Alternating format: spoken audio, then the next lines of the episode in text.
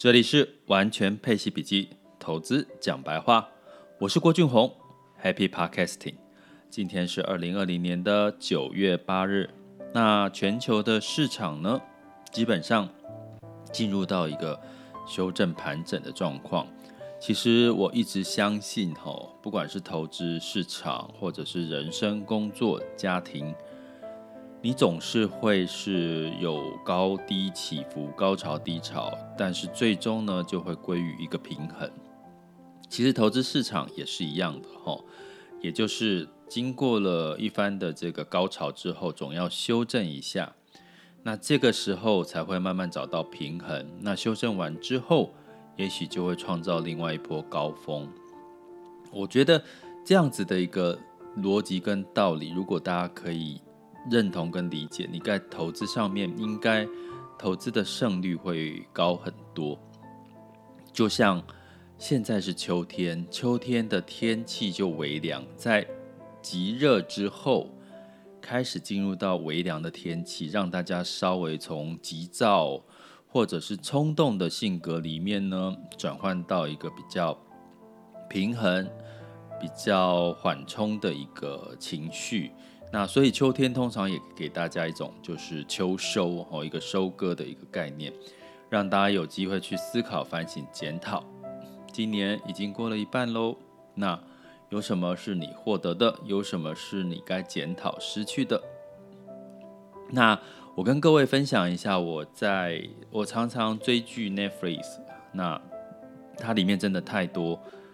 以前我曾经很想看，但是却看不到，我都可以很集中精神的在 Netflix 就是把它看完这些剧哈。比如说我那个年代，我因为大学联考啊，我很喜欢看的《幽游白书》，我居然可以在这个 Netflix 里面完整的把它看完了。那很多很多小时候的回忆。那最近我居然看到一部 Netflix 影集电视剧，叫做。呃，眼镜蛇会馆还是眼镜蛇道馆？那基本上我对他这五个字是完全不感兴趣的。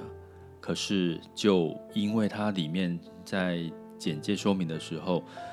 他提到了小子难缠的两个男男主角，吸引我的目光。后来我去看，原来是他是在讲小子难缠，就是我们大概是。六零年代，呃，六十岁，呃，不是六十岁啊，哈，就是六年级生、七年级生，甚至五年级生，那个时候应该很印象很深刻，一个非热的一部电影叫做《小子难产》，他好像拍了三集吧。那里面描述的就是，当然就是好人被坏人欺负，结果好人呢，美国人。遇到了日本的宫城先生，教了他空手道，然后在正规的比赛场合把坏人打败了。那通常电影就是这样演完了，可是居然这个眼镜蛇道馆他在演的是他们长大，应该是差不多四十几岁、五十几岁的时候，他们现在是变成什么样子？然后再次的冲突，再突再次的对立，我觉得。好棒哦，因为可以看到我们以前看完电影就觉得后面的结局自己想象嘛。那 Happy Ending 通常也不见得，王子跟公主不见得一辈子都幸福快乐。所以那个这部戏吸引我看下去，就是坏人因为他的失败，他没有办法这个离开失败的这个阴影，所以他就离婚，然后小孩子不谅解他，然后酗酒失业。过得很惨，为什么坏人一定要这样呢？那他难道他不能振作吗？那好人呢？就是他开了一家汽车的这个销售商，那基本上很经营很成功，所以住豪宅，跟老婆感情很好，呃，有一个漂亮的女儿。所以，难道好人就一定就是这种结果吗？其实不然哦。其实，我觉得这里面我很喜欢的是，这个坏人其实他一直想要振作，他也对于过去的。呃，做的不好的事情忏悔了，可是他就就一直振作不起来，所以他打算从哪里跌倒从哪里爬起来，所以就开了眼镜蛇的道馆，想要去从他过去他的专长去回复到他的这个呃成功。那这个成功的人是过去的阴影，就是坏人就是很坏，所以当他看到这个眼镜蛇道馆开的时候，他就非常害怕，有那个阴影就回来，就是从小被欺负，所以他极力想要去阻止这个道馆。后来他发现阻止不了，就干脆自己开一个新的道馆去跟他制衡。那中间发生很多的故事，我觉得很有趣诶，因为两个成年人就因为小时候的这个这个阴影哈，然后让他们个人生有了很多的改变。所以回到我要跟各位讲的是，其实人生真的永远是在平衡的状况。就算你努力追逐成功，努力追逐财富的过程，你其实一定在某一些地方可能是有一些你不如意或者是不满意的地方。就算你很有钱、很成功了，你也一样会有你不满意、不如意的地方。人生就是这么美妙，人生就是平衡的一件事情。一切都是最好的安排，所以如果你可以用这样的思维去看待很多的事情，包含你的投资经验，包含你的工作，包含你的家人，包含你的感情，你会发现没有什么好去计较在意的，因为你失去的可能你会在其他地方得到，也可能你一段时间就会得到；你获得的也不要太骄傲，你可能一段时间也会失去。或者在别的地方失去些什么，这是一定会发生的事情。那如果是这样反归反观回投资这件事情的话，你会看到市场修正了。那因为前面涨很多嘛，所以它就修正了。所以基本上这个修正也是一个健康的状况。可是如果你因此而害怕去了解为何修正，以及修正之后何时回来，你该采取什么样的措施？你可能就会错失下一波财富，那拱手把钱，财神爷把钱放到你手上的一个关键哈。那最近讨论很多的，包含我要受邀，就是一些直播或者是节目讲这个劳保年金要修改的这个问题哈。那大家，我我我有试图的去做了一个问卷调查，大部分的人是认同的哈。那我觉得认同就代表大家对于现况是理解的，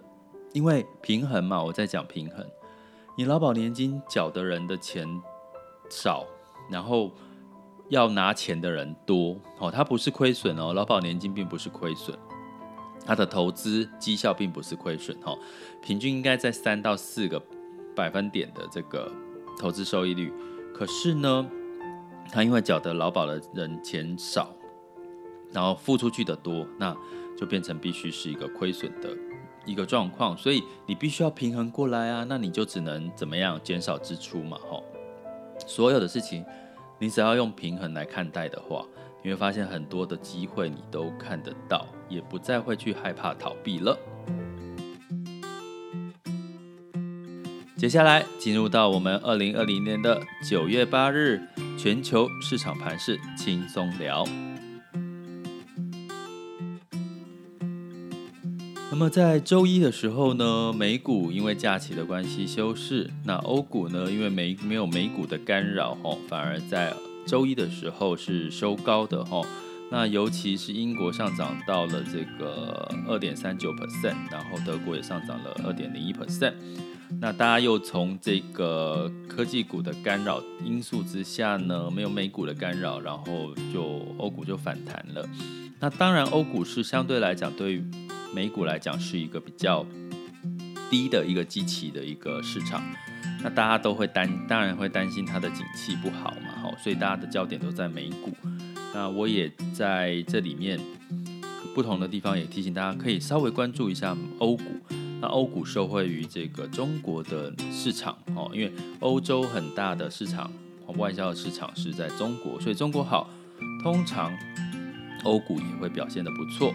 那在雅股的部分呢，像台股是量缩小跌吼，周一的时候，那当然是因为科技的影响，那资金从电子开始转到传产喽。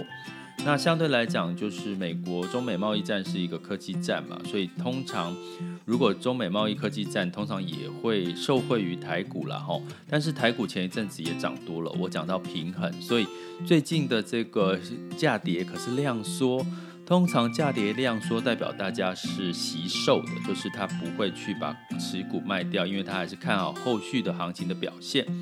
所以目前的这个观望的状况、修正的状况，就要期待下一波有，比如说外资的大幅度的进场，或者是美国有更好的消息，或疫情更好的消息。那目前亚洲应该会是在一个盘整的格局上。那能源的部分，周一下跌，因为这个沙特呢，它调降了这个原油售价，它主动调降，诶，那当然是因为需求不明确嘛，它希望可能。赶快把它的库存销光，那所以原油就下跌了，布兰特原油下跌了一点五 percent，来到了四十二点零三。那金价呢，基本上也没有特别的上涨，因为美国休息的情况嘛，没有特别的新的数据。那现在最强的货币就是人民币喽，那台币也也兑换美元来到二十九点五四，哈，相对来讲也是强势的。那美元指数九十三点零五，这是二零。二零年的九月八日，全球市场盘势轻松聊。这里是完全配息笔记，我是郭俊宏，投资讲白话，关注我，陪你一起理财。